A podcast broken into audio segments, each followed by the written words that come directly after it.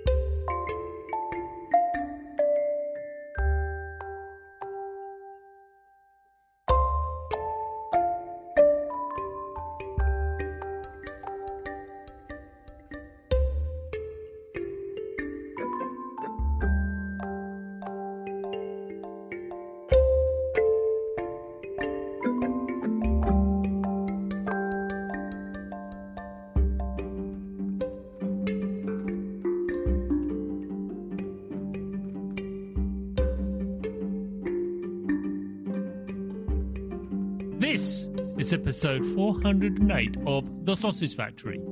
Welcome. In this episode, I chat to Felix Bohatsch of Broken Rules about the design and development of the Infinite Runner adventure game Gibbon Beyond the Trees.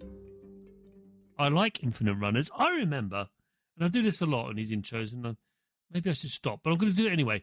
But I do like recalling things of, from the past.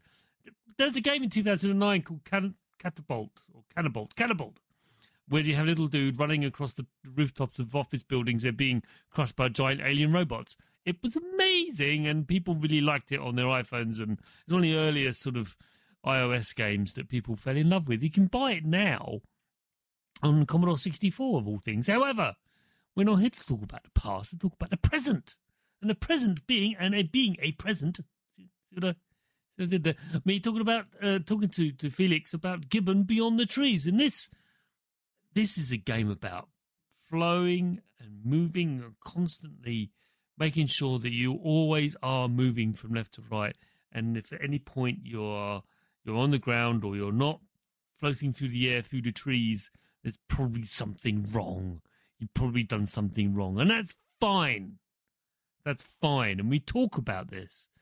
And we also talk about many other things on this show. Now, I did have to do some audio cleanup uh, for for the recording. Uh, not sure what's going on on Felix's end, but I think I did a pretty good job. Or sort of say, Audacity did a pretty good job. I must stress that I only use that to uh, edit. I don't use it to record. That's insane. It's a bit buggy when it does that. It goes all whiffy. Anyway, no one really cares about that. What you do care is want to know about Gibbon Beyond the Trees and how it was made, don't you? That's why you're listening to this show. Of course you are. So, without further ado, let's listen to me from the relatively recent past talk to Felix about Gibbon Beyond the Trees. Chris, take it away. Felix. Hello. Hello. Who are you? What do you do? Uh, yeah, so my name is Felix. Um, I'm co-founder uh, of a small Viennese independent game studio called Broken Rules. Um, and we've been making games since 2007, um, mostly our own original games. Um, uh, and the company is running since it's been founded in 2009. And most recently, we um, released a game called Gibbon Beyond the Trees on arcade, Switch, and Steam. You have, which is why you're here. Yes. So, Felix, how did you make your start making video games then? Um, well, I actually always wanted to be like, well, always no. At some point, I wanted to be a photographer. Then I wanted to be a graphic designer. I did play games, but like not super hardcore. I played a bit of LucasArts Adventures and uh, early PlayStation games, um, Gran Turismo, some of the more quirky ones like Rez or Vib Ribbon and things, things like that. Um, but uh, I never wanted to make games uh, when I was younger, actually. So, and then I, I applied for graphic design uh, university in at University of Applied Arts uh, in Vienna, right. and didn't didn't make it into into the acceptance. I don't know what that's called in English, but I didn't get into it. So I thought, oh, for one year I'm gonna start studying computer science because computers are the tools that graphic designers use. So it's good to know more about them. And basically, I got stuck with computer science because I really liked it. It was kind of fun to finally actually program. I never really like. I think when I was younger, I always thought it would be my. I have a two years older brother, and I always imagined him to be the programmer, or he always was the one who did tinker with the with computers or other stuff, and I would just watch. Well, so I studied computer science for three years, um, and at the end, for our final project, for the final bachelor project, um, my favorite professor asked, like, who's interested in doing a game design project for their bachelor thesis? Um, and I immediately raised my hand and imagined that everybody in the in the hall would do the same in the room, but it was only a few people. Um, interestingly, um, and then I fell in love with computer games, I'd say, or with developing computer games. Um, we had a very nice small group of great people, like great students, but also great mentors. And they focused us really very well on the design and not so much on the technical stuff because, you know, on computer and like computer science, a lot of it, it is always about optimizing and rendering and photorealism and 3D and so on. But they were really about the design, game design, and telling us, forcing us to be to do a 2D game. Um, very uh, a wise, very wise decision. Um, um, so, and then we did a prototype called and yet it moves. And uh, there was Peter, Christoph, Jan, and I, a four-person team that uh, did and yet it moves should I continue here, or maybe I'm already bridging into your next question? That's fine. No, no, you, you've you've you've got it, and I do I do know of that game. Uh, it's been yeah. been a while, but uh, yeah, um, and it's like it's interesting that you said in computer science and people weren't wanting to to do video game creation because it's I believe it's perceived to be either too difficult or frivolous. Depends on your own point of view. Um, but I think yeah. it's more on the side of too difficult because it does push the boundaries of two skills that are on odds of each other. You have the act of creation, a very creative industry, whereas in computer science it's very much methodical in terms of uh, everything is about logic. In fact, the whole concept yeah. is just Boolean logic. It's all it's about uh, yeah. and they can clash with each other. That's a ridiculous thing to perceive, but there is a perception that they are at odds with each other. So that may be why not many people put their hand up. Yeah, it's it's definitely more design heavy and more creative than a lot of stuff that usually is on, on computer science. Where I mean, programming is creative in itself, but it's it's a different yes kind of thing. It's like more logic, more mathematics, more mm. um, structure. Yeah. Um, I think that's definitely one thing, but I think that's also what I really liked about it because it showed me that it's so interdisciplinary. There's basically you, you have to take care of visual aesthetics, acoustics, stories, user interface, interaction design, um, and uh, programming, and it all kind of comes together. What I always kind of I think what I always found interesting and seeing that all come together in this one form was really what what uh, I liked about it and why I stuck to it. Mm, So, I mean, it pretty much brings us up to date because you've got this has reached a point where you started creating games and then they were published, and that's really when your your foundation is. And you gave us a bit of history uh, of of uh, uh Broken Rules and you know how it all started uh, way back in that auspicious year of 2007, which is a year that's often mentioned in this show because everything changed on that. Ah, yeah, that's that's right. We were yeah. really, I think we were at the right time with the right product uh, at the right spot um, because with and yet with our and yet it moves prototype we were invited to be part of the GDC to the IGF student showcase. So yeah, the Independent yeah. Games Festival student showcase. And like in the beginning we just wanted to make a prototype that we might add to our CV and then we start applying for jobs at different game development companies. But being at GDC in 2007 was very very motivating the yeah independent game scene was so was still a bit smaller and it was they were very very welcoming and helpful. And we just realized that it's people like us that are actually making these games and are actually putting it out. And with steam just rising and digital distribution coming up it seemed like a great moment to actually start doing our games. And then i also really remember it was um like there was press interested in our game, other developers. There was like the developer of Tetris, I forgot his name, who actually played our prototype, which was kind of like mind blowing that this actually happened. And we watched him play our game and he enjoyed it. So we really came back with this big motivational boost and said, okay, now we're going to turn this prototype into a full game and yeah. start a company with. Yeah, it's an amazing time. People take it for granted, but it changed everything. Those two or three years from 2007 to 2010 just everything changed for the better. I think for the better. Uh, yeah, I'm not so sure about that. Some of our dreams from these days have not come to fruition, if we say. True, that's yeah. true. That's true. But there is still a lot of good stuff happening. But yeah, yeah. I'm still a bit wary for the future. Aren't we all? Crikey. but um, next question then is um, this one's a bit nebulous, a bit difficult to pin down. Okay. But I think it's important to ask you this because the type of titles you make, uh, this would be a really interesting answer to this question, at least I hope, is um, what do you believe your biggest influences are? Biggest influences, like mm. biggest inspirations. Yeah, um, things that you find yourself orbiting more than anything else and, and drawing from.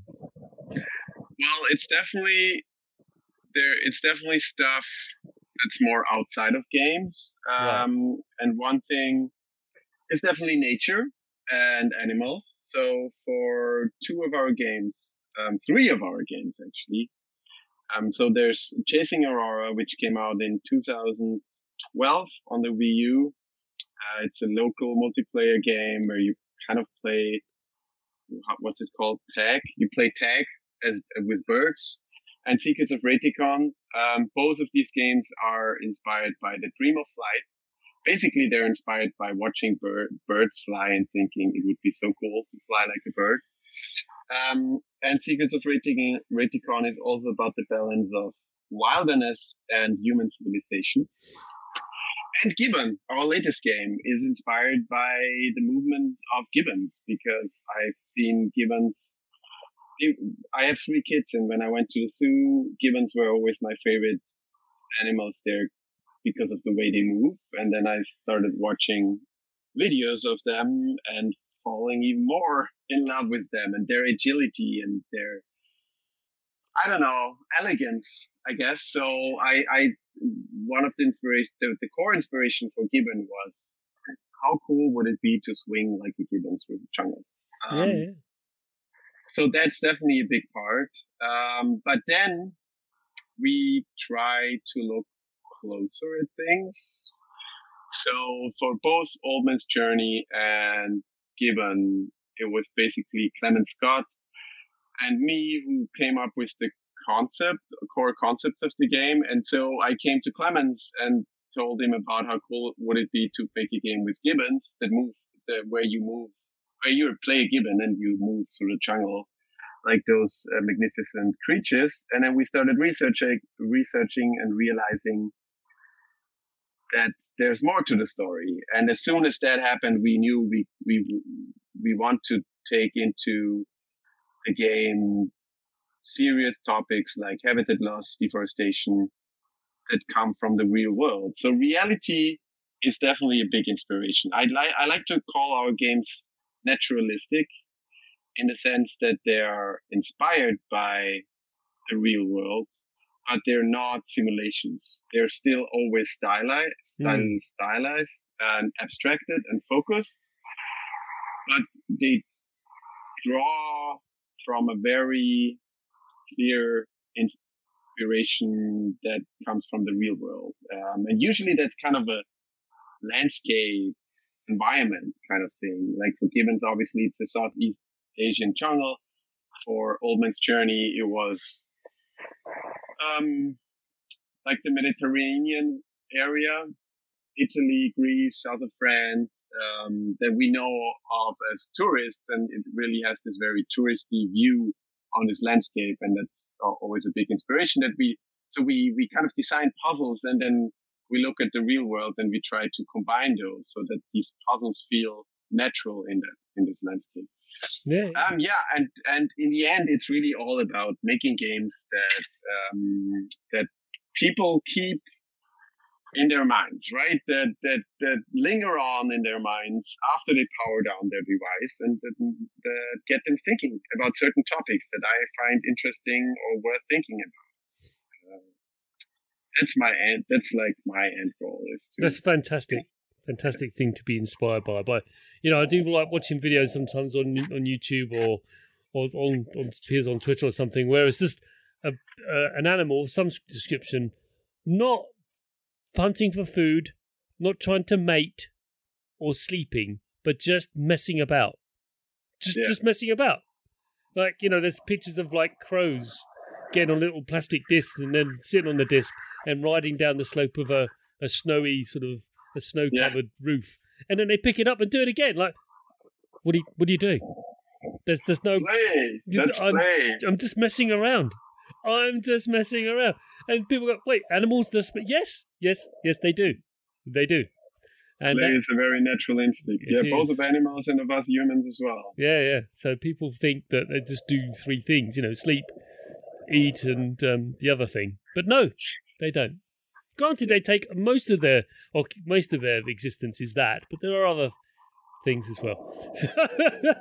but yeah, just uh, our connection with our fellow fellow animals, and they are mm. fellow animals, by the way.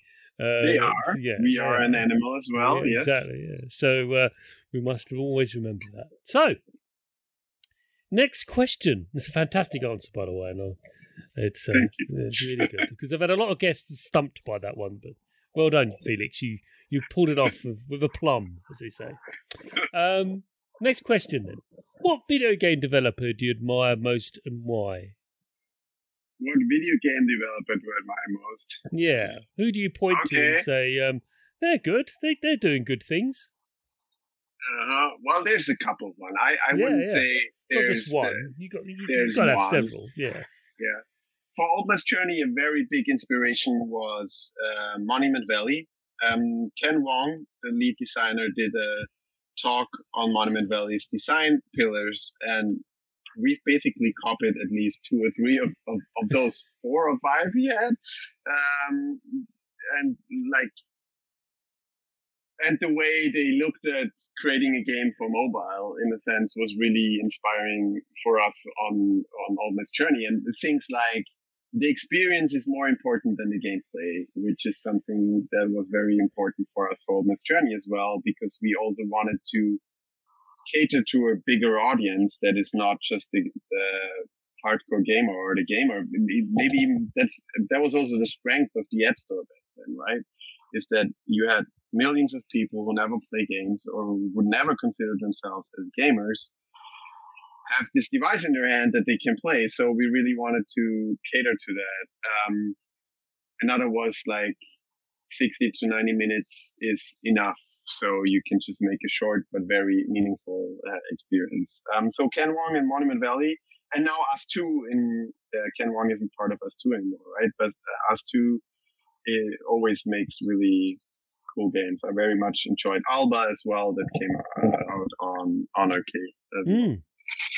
Uh, for Gibbon, a big inspiration was the Alto series, so Alto's Yes. Adventure and Alto's Odyssey. Um, also Canabalt, like I mean, I'm a big fan of Adam Atomic, uh, Adam Saltsman, Mm. uh, also Rebekah Saltsman. Uh, together, they have pub, they have the Finji. They run Finji, a publisher that really help great developers to make the best out of their ideas in their games. Um, and Canabalt was very inspirational for me, kind of the start of the Endless Runner and my love for Endless Runners. And so Alto series was also something I really got hooked into, but also something where I realized I was missing something and I would want to like to change something or, or at least do something with the formula of Endless Runner, which is given now, basically. Um, uh, yes, another hero of developer, not so much for his games, but more for his knowledge that he shares within the community is Daniel Cook, Dan C. Cook. He has a company called Spry Fox. During my studies, or during the first years of being indie, I've often read his blogs and, and, uh, I still do read his tweets and always find it very insightful, uh, what he has to say about not only game design, but also business and indie biz, um, Yeah. and, and these things. And then like from the games, like one of my most inspir- my most, my biggest, uh, inspiration is Eco or Yep. Ico. I Mhm. know whatever it's called. Yeah. I even, I even named my first son Eco after that game um, because it was the game that it came at a special time for me. I think I was kind of like falling in love with being a game developer and like uh, starting to get to know this kind of profession. And when I played Eco, I, I realized that it's such an emotional thing that through game design, through gameplay, you can touch people deeply. And sometimes it's through very simple things, but if, if, if there's a whole, like a Gesamtkunstwerk, is that an, I don't know if that's an English word, but like a whole, the whole thing is art, right? Like everything fall, works together. All the pieces work together to create emotions in a player. And it's simple things like you hold your button so that Eco and Yorda hold hands. And if you release the button, they really, they let go. The way it was implemented, designed and implemented uh, and executed was just so very touching. Um, that I realized that's kind of what I want to do is that I, I want to touch people and players all over the world with my games in that kind of way. Um, that is not verbally, it's, it's not through language, right? It's, it's not through music alone. It's not through gameplay alone. It's just something that's very unique and special to games. And, and if you tell the story of Eco, like if you put it into a story and write it into a book, it's just boring, right?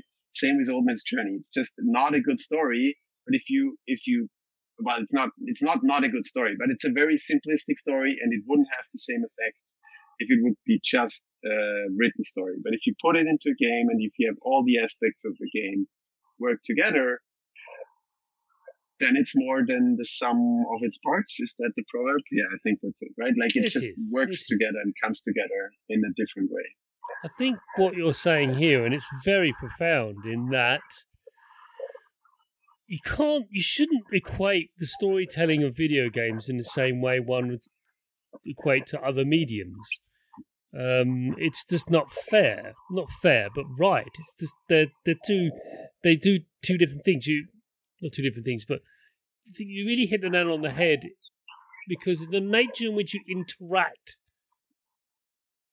with the game tells the story as well. It's part of the experience. It's part of the experience, exactly. Yes. Whereas for a book or a play or a, a, a film or what have you, you are just say just it's not you know, but you are receiving this. And that's a different experience, and therefore the story has to be told in different way. Indeed, storytelling, which is an extraordinary skill, it really is to do it well. That it requires you to a little bit of empathy to be able to see the audience and understand what they find interesting, and also to expand on some aspects and not on others. Go and Yeah. focus on certain details that are interesting, that but will have context, not an immediate moment, but maybe later on. Lots of um, films and TVs that mess around with context a lot these days, and that's fine. But they, they can only do so much. They've been pushing the boundaries for hundreds, thousands of years, whereas video games have only had 50 years to do this. Yeah. So- There's still a long way to go, but I mean, yeah, it's it's getting better. Yeah. Yeah, I mean, Shadow of the Colossus is also heralded as a, a another title. You're right. If you describe the story to someone, it's like, really? Isn't it bloody obvious what was going on? Yeah, yes, well, exactly. I But mean, you haven't been there when the No. first Colossus fell down because you struck him down. you yeah. stuck him down. That's the, that's the difference. that's on you. Yeah, Yeah. All, all because of well, I'm not going to go there, but it's a, yeah, it's it's an old game. I mean, there's a game that's been translated to three separate generations of machines now, so obviously people do like that one. But uh, no, Ico, good shout. It's one of my favourite PS2 games. So um, I do like that platform. I think. I mean, uh, Shadow of the Colossus is also very great. Yeah. Yes. Um, Yes, yes. So, last question of the first half. Here we are. Here you go. You, you made it. Here we go. What are you playing right now, Felix? Ah, ooh, what do I play right now? Yeah. I don't play anything anymore. Uh, It's uh, I don't know. It's like I so I have three kids and I have a company and I try to develop games and I spend a lot of time in front of computer screens during the day Right. and messing with games and messing with technology. I usually am quite. I, I yeah I seldom pick up a game to wind down or experience or or in my free time. I do obviously like um so I did play with my kids. I played Switch Switch Sports because I've Oh, always been a big fan of Wii Sports. Wii I love Sports, Wii yeah. Sports. I played Wii Sports with my kids as well, but now we we tried out Switch Switch Sports. Um and oh, and on my trip to so I was at uh, WWDC. That's like the Apple Developer Conference uh, in San Francisco. Well, not in San Francisco, but in Silicon Valley. Uh, two weeks ago or three. On my trip there, I played What Remains of Edith, Edith Finch Right. Right. because I missed that. I've never played it. I always wanted to. It was good to play on a long flight. Um, a crazy story, but also very well told, like really nicely done, I Mm. think. Um, also from the way it works together with being a game. Um, and I played another game called A Musical Story. Um, it's by French developers who I later met uh, at these Apple e- Apple event. Um, and I'm not very musical. I'm not very rhythmical. Um, so I had a bit of a hard time playing it, but I stuck with it because it's so beautiful. It's also a simple story, but it's also very, it's a love story set in the 70s, music love story. Um, but it's, it's combined with rhythmical gameplay that's really very well it works together again very very much. And you and i really get the feeling that i i get more a better feeling for rhythm through it. I'm playing it again uh, i played it again after i finished it because i wanted to know how much better i got. And i was really way better at the end in hitting the notes. It's basically it's like it's a simplified focused rhythm game uh, with a really with very beautiful visuals and a nice story. Yeah, it, it's a great. I think it's out on all platforms, but it, yeah, I can totally recommend it. So I do play some games. You do. There, there you go. See? Yeah. I wasn't. I wasn't expecting you to say, "Oh yeah, I'm. I'm 200 hours in on Elden Ring." No, I yeah. Wasn't So I I, I you, you got your father for God's sake. Come on. yes. I skipped that, although I really want to play it. I so know. I've, I've, I, the only game I played um, FromSoftware is Demon Souls. Um, Yeah, yeah. And I stopped it after an hour because it was just way too harsh for it's me. Too, it's too Um, intense, isn't it? It's a bit intense. too intense and and I was depressing. I just Oh. really didn't get get into this bad mood thingy. Um, but I've I've I know that those are really great games, and uh, I guess Elden Ring will finally be one of the, their games that I think I can enjoy because yeah. it's open world and because I can also just experience, experience the world without going in for all the fights, or at least that's what I hope. No, it's um, true. You so, can. Uh, it doesn't yeah. uh, punish you really. It says, "I don't know, do what you like." It's wonderful. Like, I don't know. Yeah. Don't I have to do this? No. I mean, there's lots of commentators that tell you you should be doing this, this, and. Shut up. Shut yeah, up. Let me, just, let me just experience that. This is my sand. This is my sandbox, not yours. Yeah. You made you made a three turrets on your castle. I made a mound with a little skull on top. So shut up. you know, and, yeah. and, that's that's basically how I see it. So uh, yeah, yeah, I do want to pick it up at some point for sure because I'm I I feel I should play it as it's been lauded, lauded is a word? Yeah, it's the right word. Yeah, yeah. It's, lauded uh, so much. Yeah, yeah. It's uh, it's an important game. It's one of those. Yeah. Yeah. So that's the end of the first half. Well done. Well, Let's uh, move on to the second half of the show, where we shall delve deep into Gibbon beyond the trees.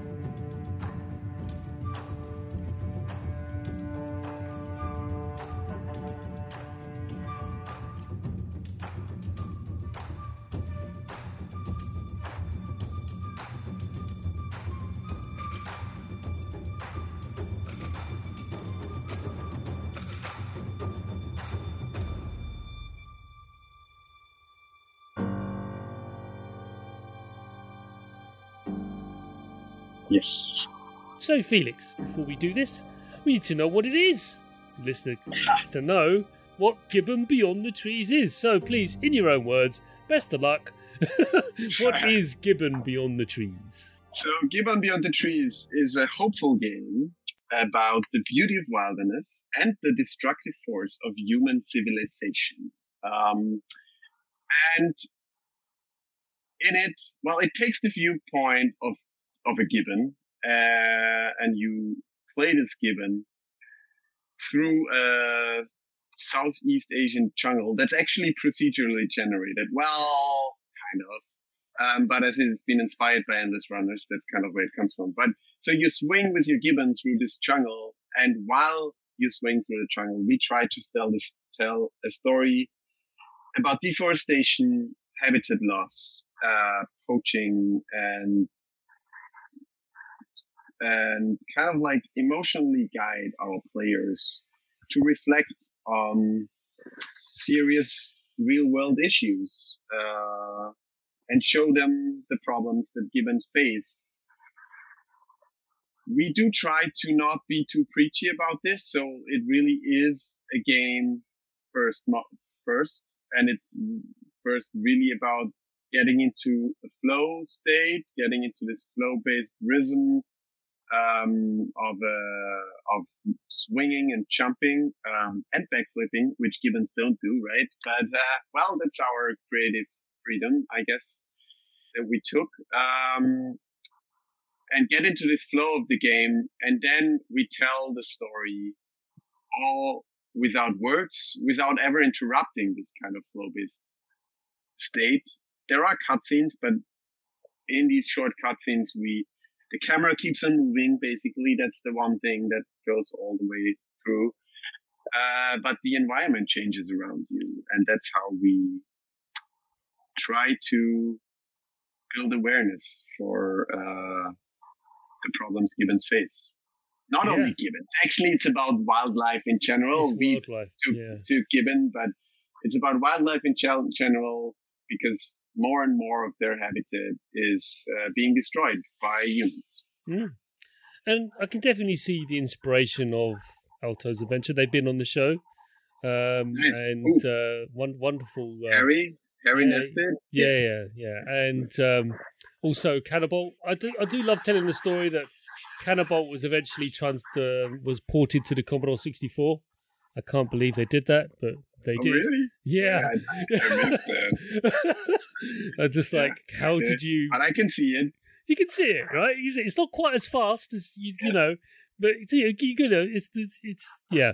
They've done Super Hexagon on the Commodore 64 as well. It's like, wow. Fitting platform, right? It's just like, how did you do this? Anyway, separate issue. I want to talk about the camera because you made mention of camera in Gibbon Beyond the Trees, and for me, it's really, really important in informing the player where they're going. Because the one thing about Infinite Runners is you're not looking at where you are because that's too late. You're looking True. at where you're going. And I just want to ask you, how have you found managing the camera in the development of Gibbon Beyond the Trees? Because uh, there's some lots of clever things you're doing. Of it's quite dynamic. It's not static at all in that it zooms in and out, it pans yeah. out to, and what? How have you found working with that, making sure it doesn't go out of control? Well, it was a bit of a pain, a pain in the ass, to be honest. Um, it was definitely a long. It was a problem that was always with us. Um, and I have to say, I'm not 100% content with it. I would have loved it to be I don't know really what, maybe a bit smoother. But anyway, we've we've we've put a lot of thought in it and a lot of work. Um, and one of the first realizations we had is that we're not looking at your character, right? Is in most of our other games we did before, the character was always center, uh, center stage. But for Gibbon, it soon was clear that we have to look ahead because also because Gibbon is quite a, a fast game.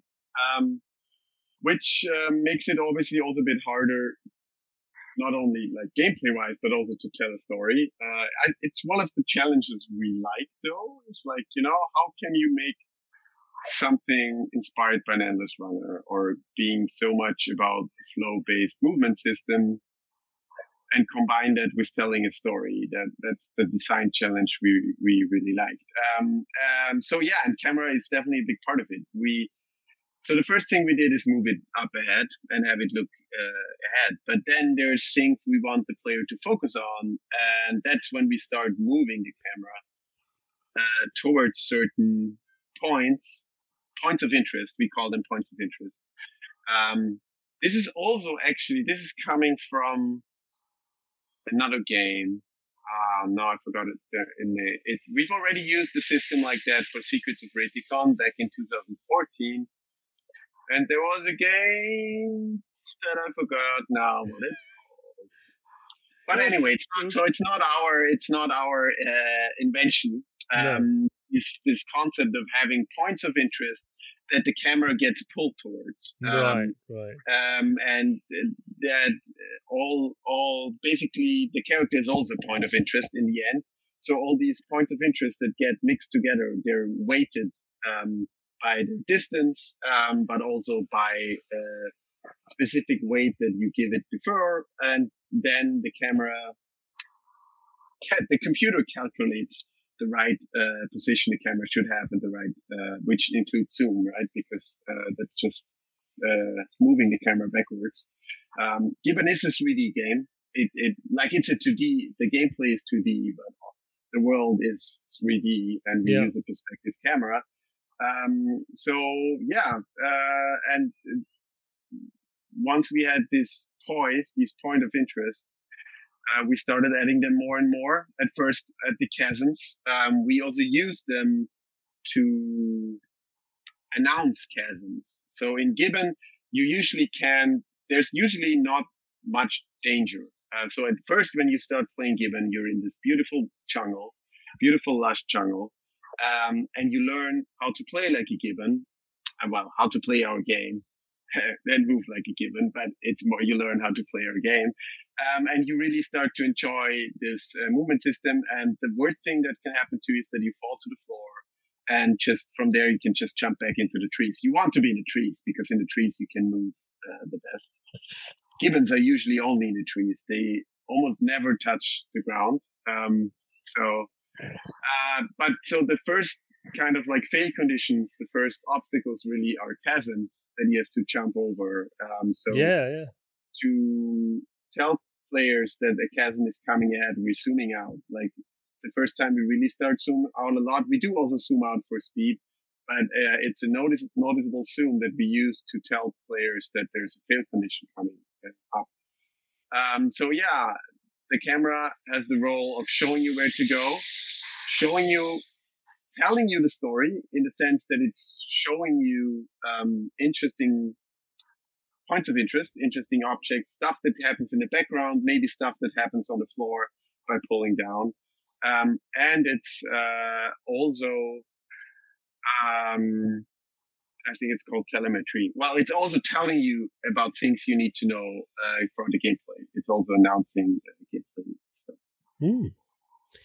And at the same time, trying not to make you dizzy, right? So yeah. we did have implementations where the camera was moving quite quickly. Yeah. Um, because we were like, oh man, the game is so quick, we have to quickly move there, but then move back to the given. But yeah, it goes, it, it, it very quickly gets way too dizzying. Um, so we started smoothing everything down, not going too extreme in, in these things. So that everything kind of goes with this flow of movement, but there are subtle changes in zoom and positioning. Yeah. Well, I got uh, related question to that, to the movement. Um, so the movement of the gibbon itself is akin to what they how they actually move. So tell me, how much of the research that you did on the movement of gibbons and that the way they behave has informed gibbon beyond the trees versus you've already admitted to some artistic license in them doing somersaults, which they just don't do because they don't need to but you've, you you introduced it here because why not? Every gibbon really is deep down Tony Hawk. yeah, exactly. That's but, what they actually want. That's what they want to do if they knew how. Like, oh, that's a cool idea. Why don't we do that? Um, but beyond that, and pun intended, what have they? What, what, how much has you studying their their uh, behaviour has informed the creation of Gibbon Beyond the Trees? So, the first time uh, I thought about making a game for Gibbons was about a year after Oldman's journey. And I did a prototype with my colleague Peter, who's kind of like our low level physics programmer um, in a team. And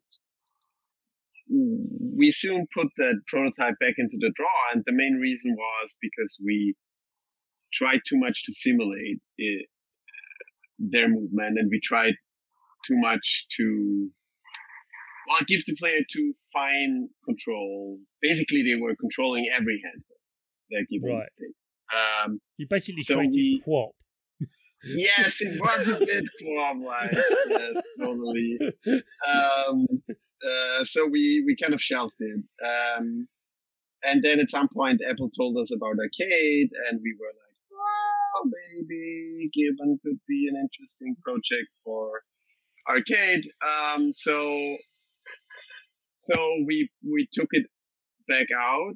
And um, then I sat together with Clemens, uh, Clemens Scott, who was art director on Old Man's Journey and really like co co-designer, vision keeper. We call it kind of vision keeper in our company, like the people that develop a vision for what the product should be at the end, what the game should be at the end, and okay. also trying to make the decisions during the development that we actually end up with a product that is alike to, yeah, yeah. or at least, um, at least at the core principles of the vision. So basically, Clemens and I sat together again and looked, took a hard look at, at Gibbon, at the, the prototype we did, but also about what is it that we actually like about Gibbons? Um, and because good games, well, good games. I there are good games that are simulations, but I think most games or the games that I find interesting are not so much about simulation. They're an abstraction of the real world, right? They simplify stuff.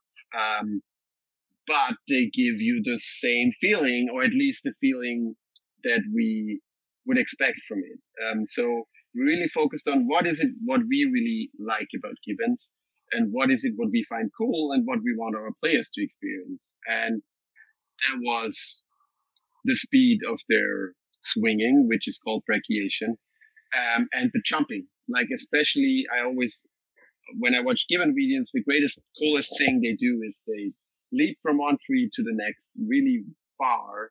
Like they go up to 50 kilometers per hour and yeah. jump I forgot how far they jump, but they can jump really far. Um, and it looks great when they land in the in the trees, in the canopies of the trees, and um, these moments were what we focused on. And Clemens, who is really great at all this focusing stuff and abstracting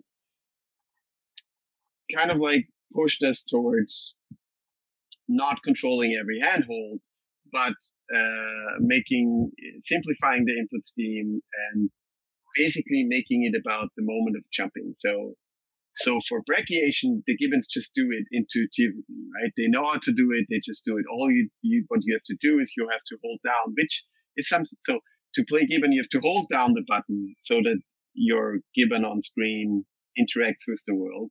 They hold on to branches and swing onto branches, or they run on branches um, if you hold down two fingers on the screen or two buttons. Um, and to jump, you have to release, which is a bit inverted, right? Like a lot of players who, a lot of gamers, especially during our playtest sessions, we did quite a few playtest sessions, and a lot of gamers had a hard time getting into it because what they're used to is that you press a button to jump. Like you control the moment to jump by pressing down the button.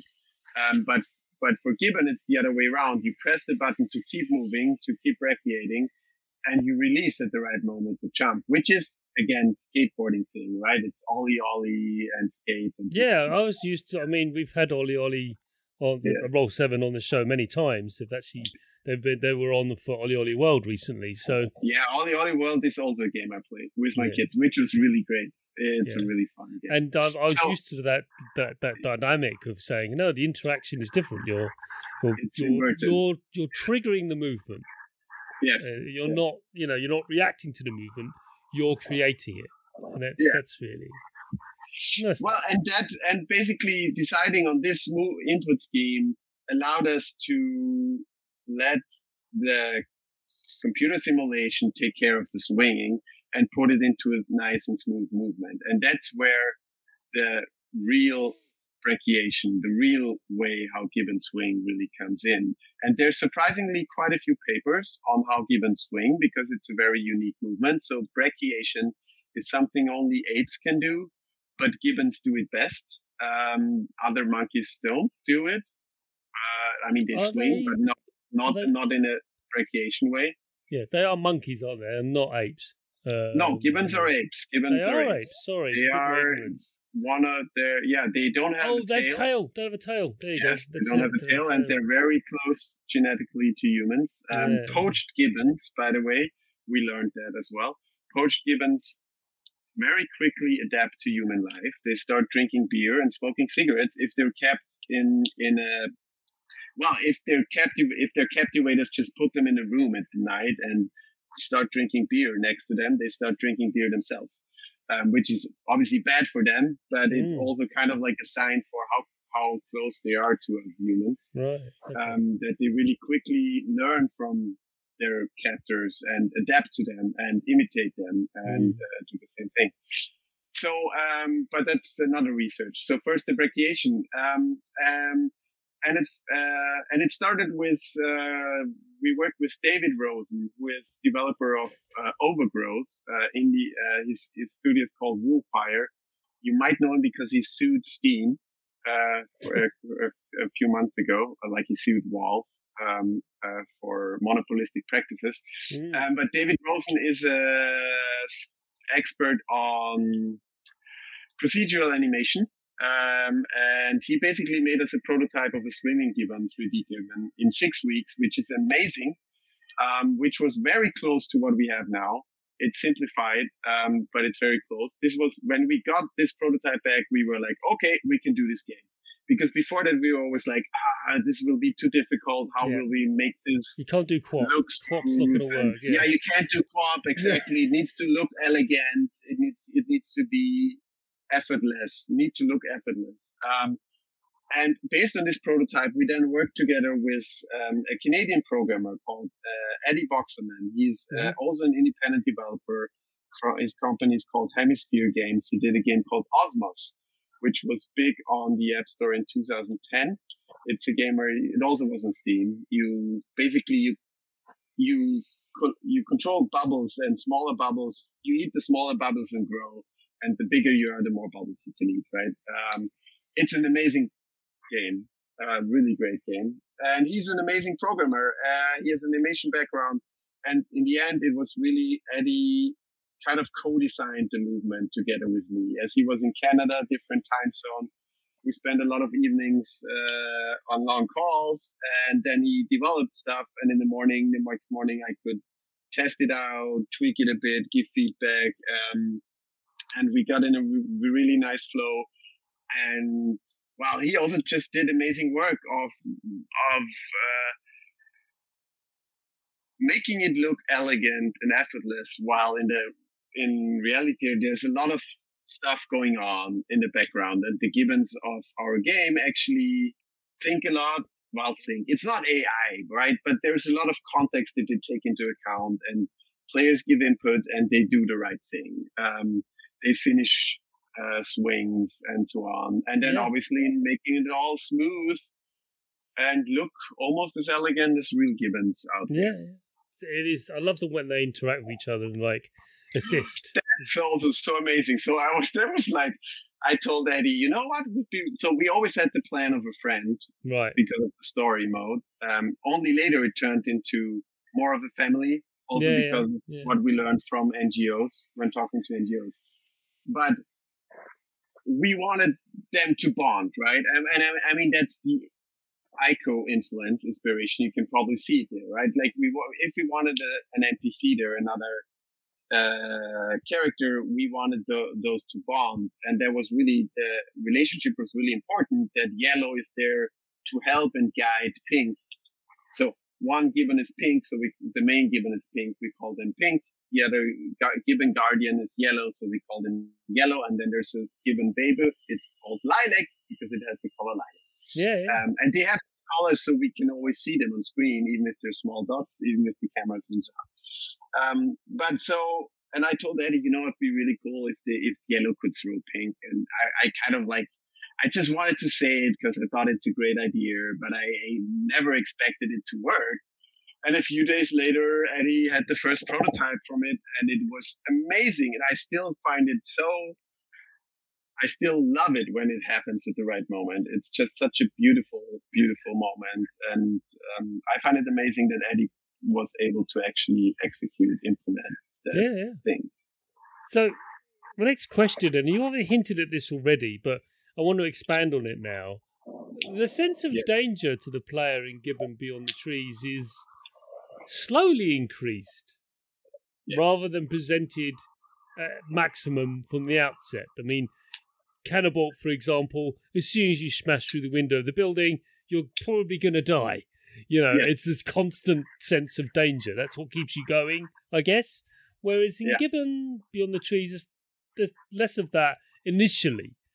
uh, trust me, later on it gets quite quite hairy, in fact, extremely so. Um, Yeah. Why? Why did you have a slow, gradual increase? Was it narrative driven, or is it just to? Is it because the to ensure the player had comfort? Because I think that's it, really. Because it is an unusual movement, isn't it? Well, one thing is really that we wanted to give we wanted to give the player we wanted the player to enjoy. Sorry, that's my phone. I'm gonna stop it. Here we go. right. So we really wanted to the player to enjoy the jungle, um, because we want our players to appreciate the jungle and to feel for it and to get a feeling for how great the, the wilderness of the jungle is. Um, and but also with our first playtests, we noticed that our control scheme is mm, something that takes time to get into. So that definitely also um, extended the first part or the onboarding phase. Mm. Um, we want to give players also more uh, time to really get into it, but it's it was always intended that we that at first the first experience is a very positive, very well flow based, maybe a little bit meditative, really very beautiful, lush world that you just want to spend time in.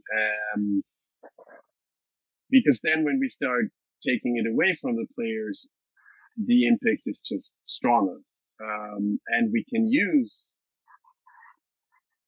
not only like visuals of showing how kind of sad it is to destroy these jungles, um, but also from a gameplay wise, because the players lose something. They lose their playground. They lose this the, the the big trees, the emergent trees that they can jump off and soar off in the air, which they enjoyed for the first quarter of the game or or third of the game, and some and once it's gone, the impact we think, but it's also what we heard from many players, the impact of suddenly being in this wasteland of a destroyed jungle is just really stronger. Um, another, so that these are really the main part, main uh, parts. One other thing that kind of supports this is that we want to make, well, we we did not want to make like a, the Greenpeace game, right? We did not want to make a game that immediately has this flavor of being preachy and telling you what you're doing wrong and um, you know waggling with your index finger basically. Yeah. we yeah. want to make a game first, like. I, I always like the first, I always want to make a game for the game's sake. Um, Mm. la, but the game for game. Um, and, and so it was always for us, always clear that we really wanted that to stick out first, that we want our players to get into the game because they want to enjoy the movement and the flow-based system and then raise their, well, raise the awareness, um, or then basically show them the problems that happen in, in, in this world. We did turn this around a bit later on, like in our PR work, we realized that actually this ecological viewpoint is a unique aspect of the game and it's also an important aspect. Yeah. Um, so we did now during our awareness or when we talk about the game, we always definitely tell, and it's now even, it's called an ecolo- ecological adventure, uh, on it, on the episode, for example. So, so we now do very, very, at the very first moment tell you that it is about ecological issues and habitat loss. But that wasn't always the intention. Um, but like from the game, if you never heard of the game and you start it, it's really about showing you the beauty of this lush jungle Mm. and then taking it away from you. Yeah. Speaking of the environment, it's almost as Yeah. if I designed it. That's why this question is this way. but the environment in Gibbon Beyond the Trees is very vibrant. Not only in terms of colour and con- contrast, that's great. You, although you didn't do Sega Blue because that wouldn't work, but you did definitely focus on contrasts and but movement. it moves. It's very dynamic. It's constantly swaying and moving around. Yes. And I have to ask the question: How did this impact the movement of the gibbon itself? Because as the gibbon sort of goes along the branches when they're quite thin and they do bounce yeah. and fluctuate a lot, which can impact on when you let go and how much momentum you get from flying. So, how have you found that influenced the design of the movement of the gibbon itself? Well, there is there is a bit of a feedback system going on. That's true. So that when the gibbon lands on a branch, it bends the branch, and obviously that changes the position of uh, the gibbon. We did try to mitigate a lot of mom- momentum changes from that, though. So we do adapt um, the position for sure, because otherwise it would look awkward. But we try to keep the momentum unrealistically alive. In a sense, uh, um, I think uh, for some of the things that happens in game in real life, gibbons would slow down way more or even stop. Um, uh, but we always wanted to have this right left movement um, and the momentum and keep the momentum going. So Eddy is doing quite a few tricks uh, behind the scene to keep the momentum, to update the positions accordingly through the bends, but keep the momentum. Um, but yeah, like you said, I think like the earliest prototypes did not have these kind of movements, and it always felt quite stiff. Hmm. But we we it was clear that we needed these kind of uh, bends and and uh, deform deformability of our environment. It just makes it so much more alive. Yeah. And then then we added um, like our canopies. Although those are kind of like blobs, they're abstracted, right? You don't see each individual no. leaf. No, you don't. But but they move along. The textures in them moves along. There's even some kind of little slow wind, so they're moving to slow wind.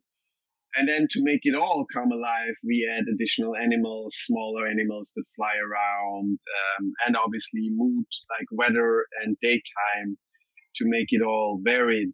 Um, and that was really important to create this lush jungle because we were constrained a bit in the way we designed it, mainly because we wanted it to be readable, right? Gibbon is a very fast paced game and you need to know what you can hold on and what not. And that, that stands in contrast to a very chaotic organic jungle that is super, like you don't see much in a jungle, right? It's just a big blur of green and brown and, and, and stuff. But we needed clear platforms in a sense, um, and a clear way to make elements that are traversable, readable, um, and Catherine Unger, who did the art direction of Gibbon. Um, she's uh, based in London and um, she did the art direction. She worked together with a colleague in London called Kit Byrne, and the two of them basically were our art department in London.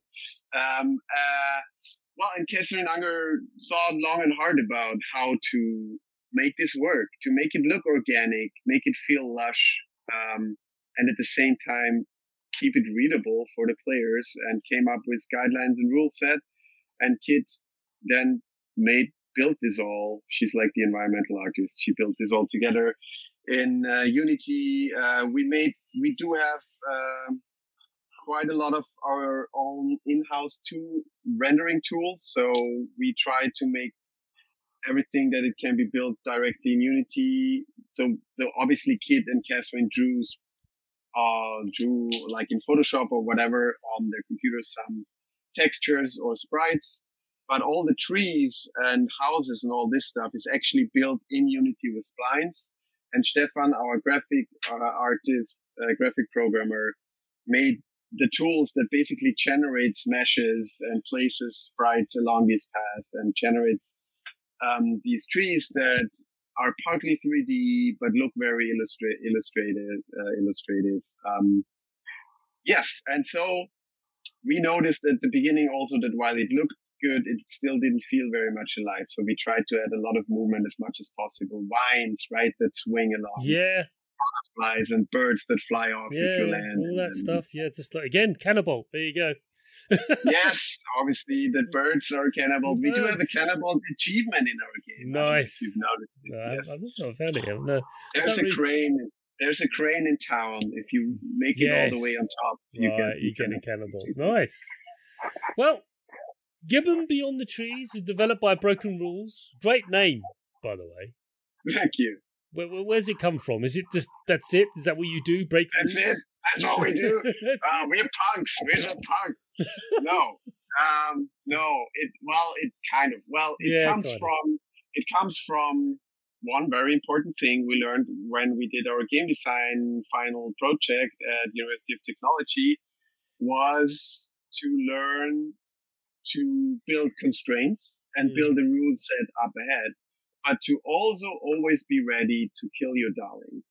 So ah, yes, yes. a lot of times you build this rule set in the Yeah. in the beginning and you have this picture in your mind and you think this is how it's going to be but then when you test it and obviously this kind of comes back to play testing also as well right it's Yeah, once you start testing it and pu- putting it into people's hand you realize that some of these things aren't as great as you thought yeah. so it's really very much about breaking your own rules so Nice. making your rules and then always being ready to let go of them if they prove to be wrong. And that's why we kind of called ourselves broken rules. Obviously, then there's also the punk aspect, and then rules are very important for games, right? Like it's a very Yeah, important yeah. part of all games. And yes, and we were young and we thought, well, it's all kind of our Yeah, rules, so maybe broken, so and so on. But the the more serious thing is the thing I said for Yeah. um, first, and that's it was a big inspiration. It's Basically, to remind us to make to, to not take our own rules always